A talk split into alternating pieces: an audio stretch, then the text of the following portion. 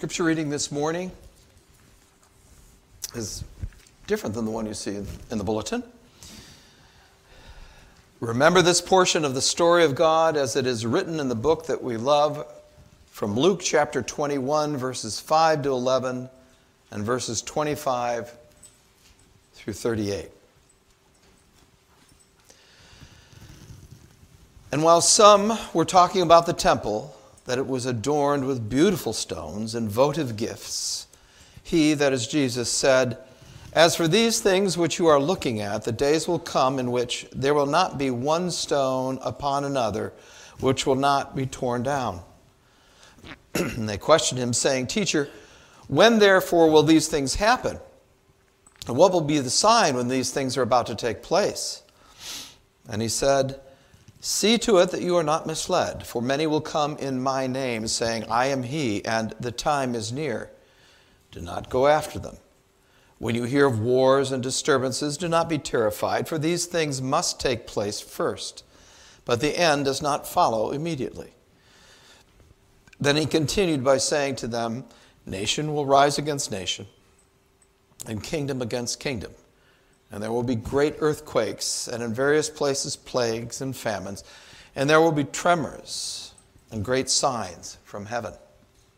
And in verse 25, there will be signs in sun and moon and stars, and on the earth dismay among the nations, and perplexity at the roaring of the sea and of the waves, men fainting from fear and the expectation of the things which are coming upon the world. For the powers of the heavens will be shaken. Then they will see the Son of Man coming in cloud with power and great glory. But when these things begin to take place, straighten up and lift up your heads, because your redemption is drawing near. Then he told them a parable. Behold, a fig tree and all the trees, as soon as they put forth leaves, you see it and know for yourself that summer is now near. So you also, when you see these things happening, recognize that the kingdom of God is near. Truly I say to you, this generation will not pass away until all things take place. Heaven and earth will pass away, but my words will not pass away. Be on guard so that your hearts will not be weighed down with dissipation and drunkenness and the worries of life, and that day will not come on you suddenly like a trap for it will come upon all those who dwell in the face of the earth. But keep on the alert at all times, praying that you may have strength to escape all these things that are about to take place and to stand before the Son of Man. Now, during the day, he was teaching in the temple, but at night he would go out and spend the night on the mount that is called Olivet. And all the people would get up early in the morning to come in to him in the temple to listen to him. The word of the Lord.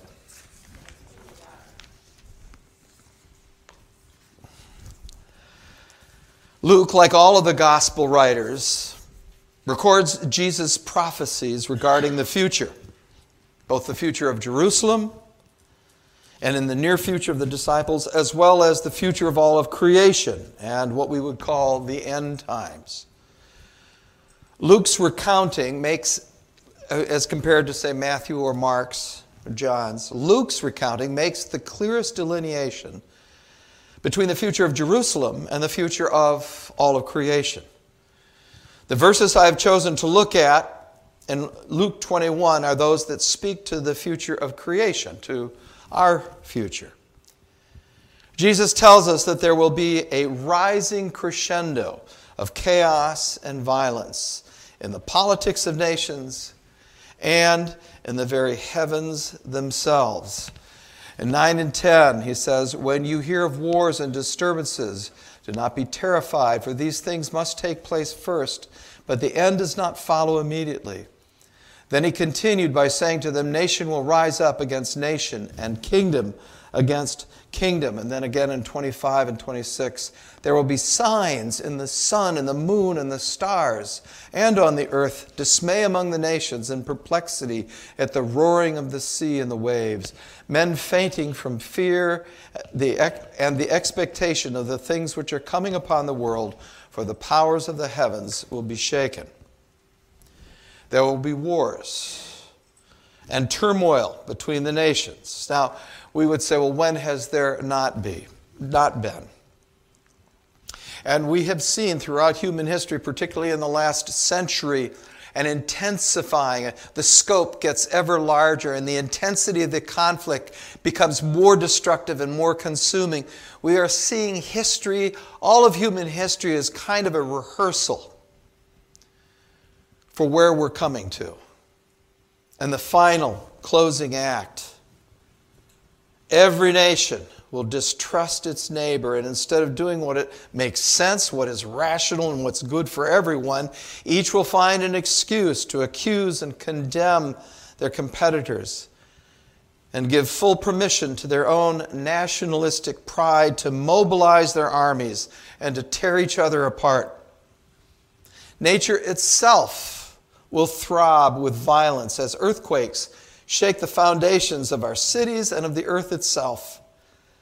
There will be plagues and famines that create destruction and despair. Our own recent experience with COVID has shown just how disruptive even a relatively moderate pandemic can be to the structures of the world, of, of society worldwide. But there will also be terrors and great signs from heaven suggesting that the chaos we are experiencing is more than just a series of natural events.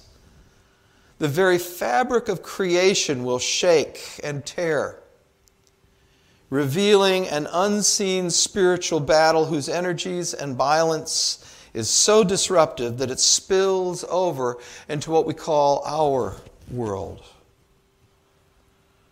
Jesus also prophesies that counterfeit messiahs will spring up, claiming to be him. And apparently, believers themselves will be tempted to trust in the leadership of these self proclaimed messiahs. And Jesus says, See to it that you're not misled. So it must be that it's going to be a, a uh, temptation. See to it that you're not misled, for many will come in my name saying, I am he, and the time is near. Do not go near them. Back in chapter 17, when Jesus was talking about the future, Jesus warned us, saying, The days will come when you will long to see one of the days of the Son of Man, and you will not see it. They will say to you, Look there, look here. Do not go away and do not run after them, for just like the lightning when it flashes out of one part of sky all the way to the next, so will the Son of Man be in his day.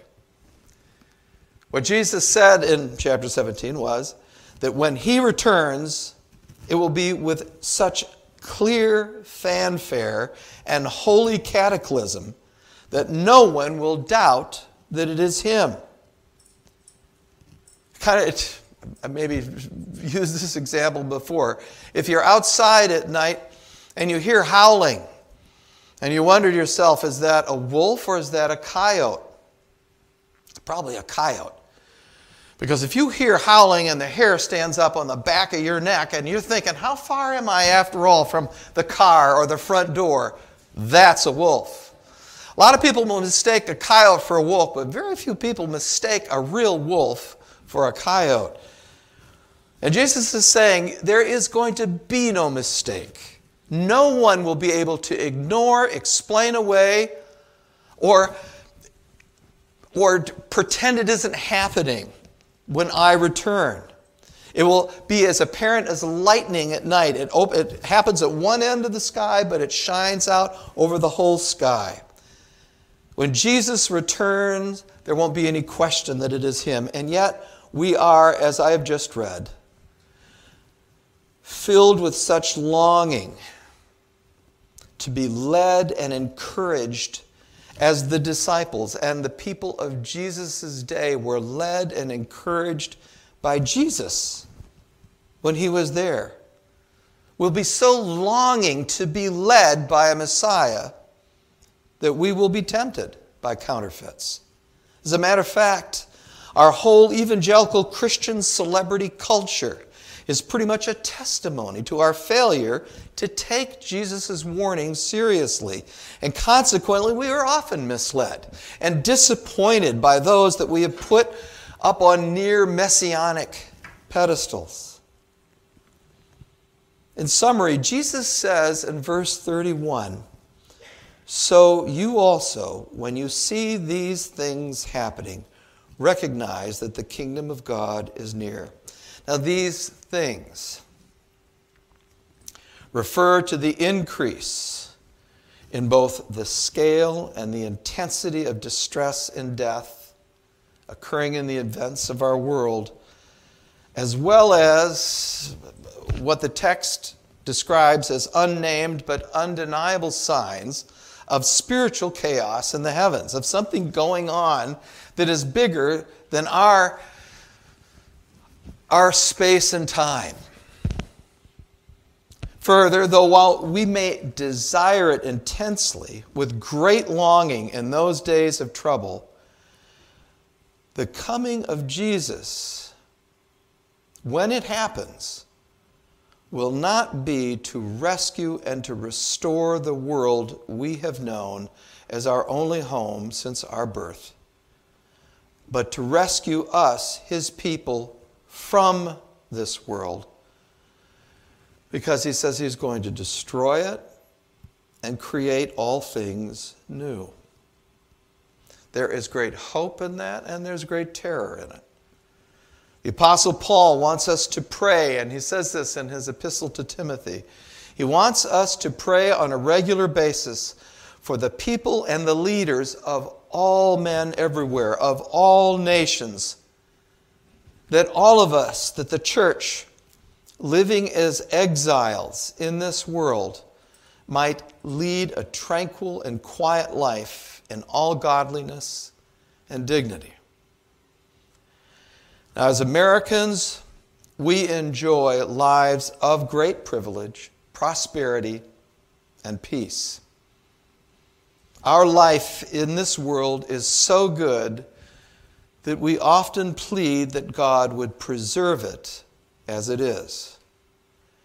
But Jesus taught us to pray that the kingdom of heaven would revive and resuscitate us, would break into our lives and disrupt our lives with God's ways of righteousness, His justice, His life, His dream.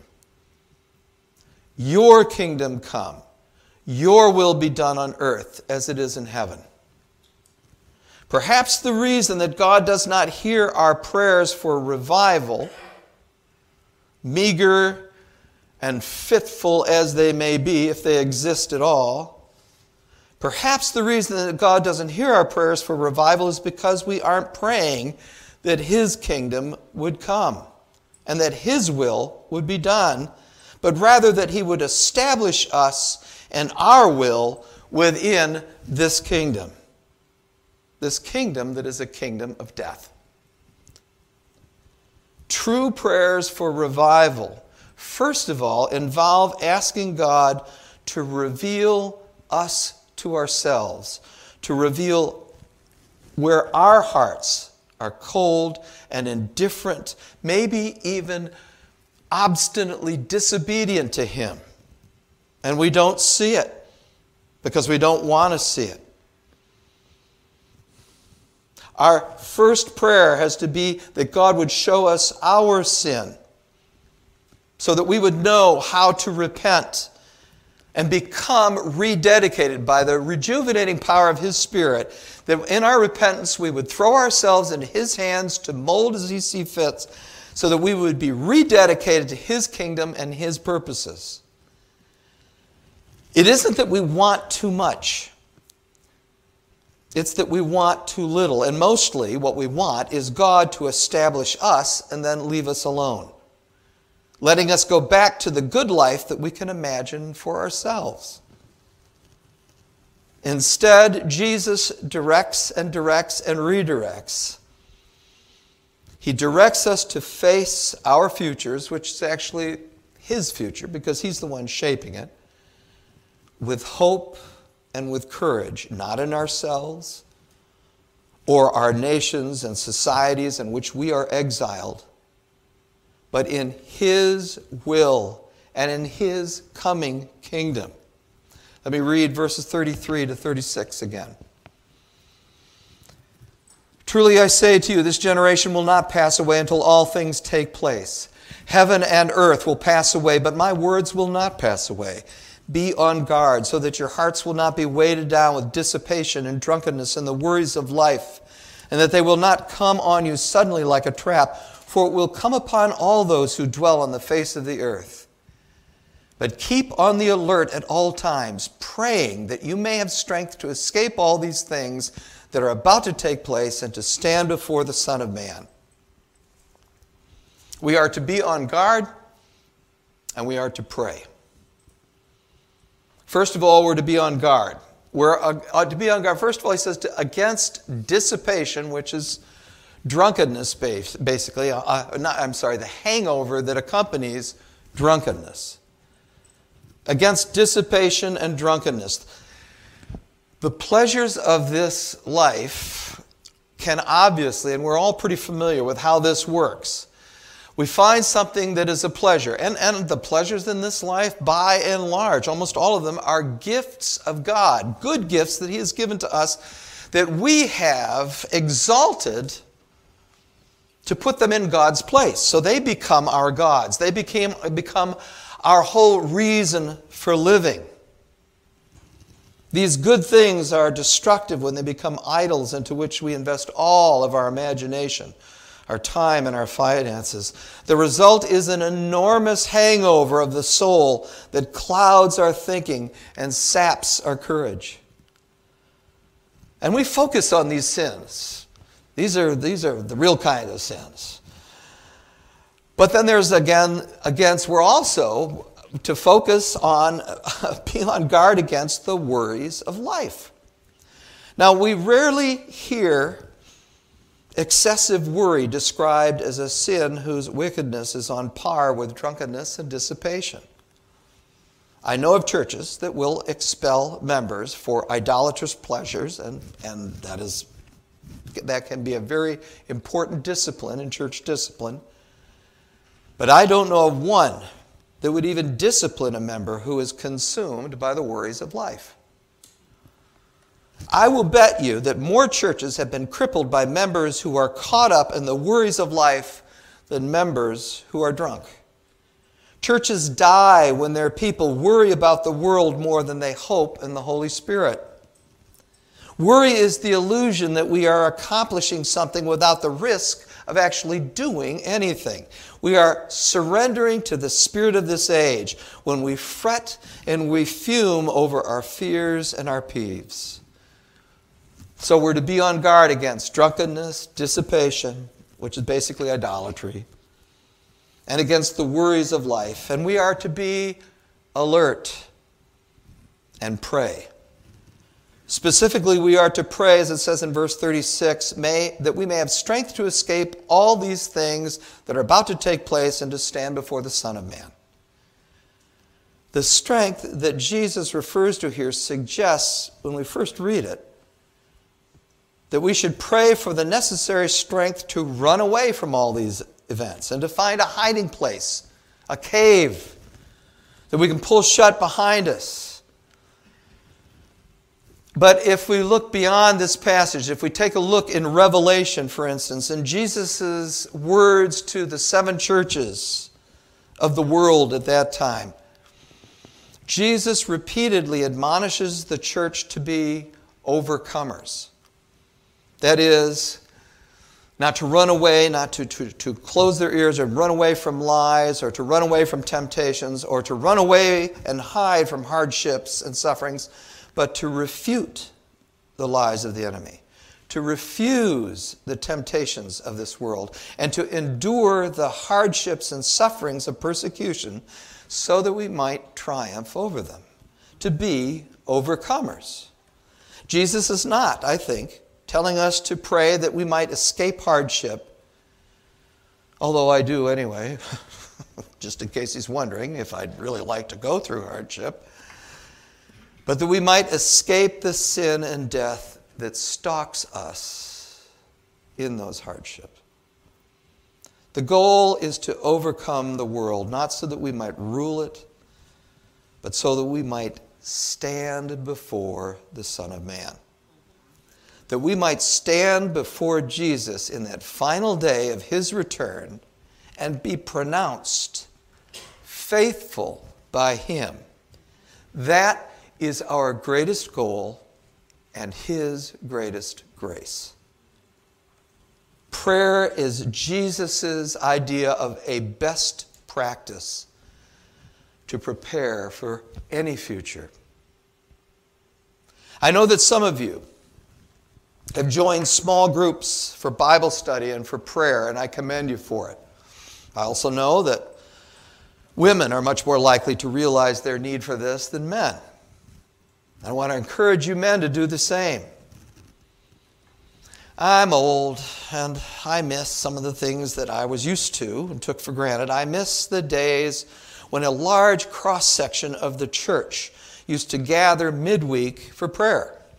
I miss hearing the murmur of prayer when an evening service would break into small groups in the sanctuary to pray for the church and its community. I've heard all kinds of suggestions, and I've given all kinds of suggestions about how we might, how we might counter this weakness and repair this deficiency. But most of the suggestions have to do with formats and practices. In other words, they're kind of di- different sugar coatings that we can put on the pill of prayer. I don't know what will motivate people to set aside the time to make the effort to travel into church, and then to do the actual work of praying. I, I don't know because I know for myself what a challenge it is. We've had Wednesday prayer time up until last winter. And, and I faced many in the last 15 years. I faced many of those Wednesday nights thinking, oh, that's right, tonight's prayer time. I faced Wednesday night group prayer with a certain amount of personal resistance at time. And why is that? Well, because it's work. It's work to stay focused. It's work to get focused and then stay focused, seeking God. And it's work to try to mesh our hearts and minds to His. And God has decided that He is not going to reward the hard work of our prayer by displaying some spectacle of His holiness and His glory by way of thanking us for our faithfulness to Him. For some reason, this work is important to Him, and it's been work for the 2,000 years that we've been trying to do it as Christians. I don't always look forward to Wednesday night prayer, but I was always blessed by the effort I made. And I was thankful for the group of people that I spent the evening praying with. I never went home thinking, well, that was a waste of time. Now, I hope you're all finding a way to exercise this spiritual discipline and privilege. But if you are not exercising your prayer muscles, including group prayer as well as individual, then you will be hard pressed if the future that Jesus describes in today's passage falls on our generation. I'll just close by saying that end times are in the future of everyone in this sanctuary, whether it is our end or the end. Our hope will not be much of a hope. It is, our hope is not founded on the amount of social power that we as believers can exercise over our society our best, most enduring, most sustaining hope. And all of our peace is based on the quality of our relationship with the coming King. A young man asked me when I was a hospital, I was chaplain in a group of adolescents uh, who were suffering from cystic fibrosis years and years ago. And he asked me to come in. And when I came in, he said, How do I get ready to die? And I think I've shared this uh, at some point with uh, some of you anyway. And he would indeed, I'll call him John, John would die in the next 48 hours. And he said, How do I get ready? And I told him, You need to turn your heart to God, talk to him, because he's right here, right now, and ask for his salvation. We had had some discussions, but for the most part, he had avoided it. And now he needed to catch up for lost, make up for lost time. And he said, I feel like such a hypocrite. And I said, Listen, you've never had any more to give God that he wanted than you have right here and right now. Yourself. It's all he's ever wanted. And you have that to give him right now. You wouldn't be, if, if you had gone to church regularly, if you'd taken who you are spiritually seriously before, you wouldn't probably be as frightened right now as you are. God wouldn't be quite the stranger that He is right now. But He does love you, and He's waiting. Now, I don't, I don't know what He did. Um, but the point is that we need to make use of the time now and not put everything off to the day of need. When the day of need comes, we will be so far behind the eight ball that we may be overmastered by our fears. We may be discouraged by our ignorance of who our God is.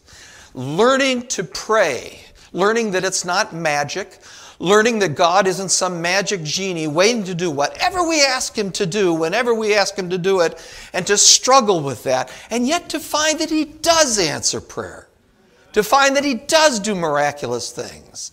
But to learn that that is not a struggle of magic, an incantation, that is the wrestling between people, that is a building of a relationship. That's what you need to be taking seriously right now because there's not all the time, there's only the time that there is. And there's not going to be more of it.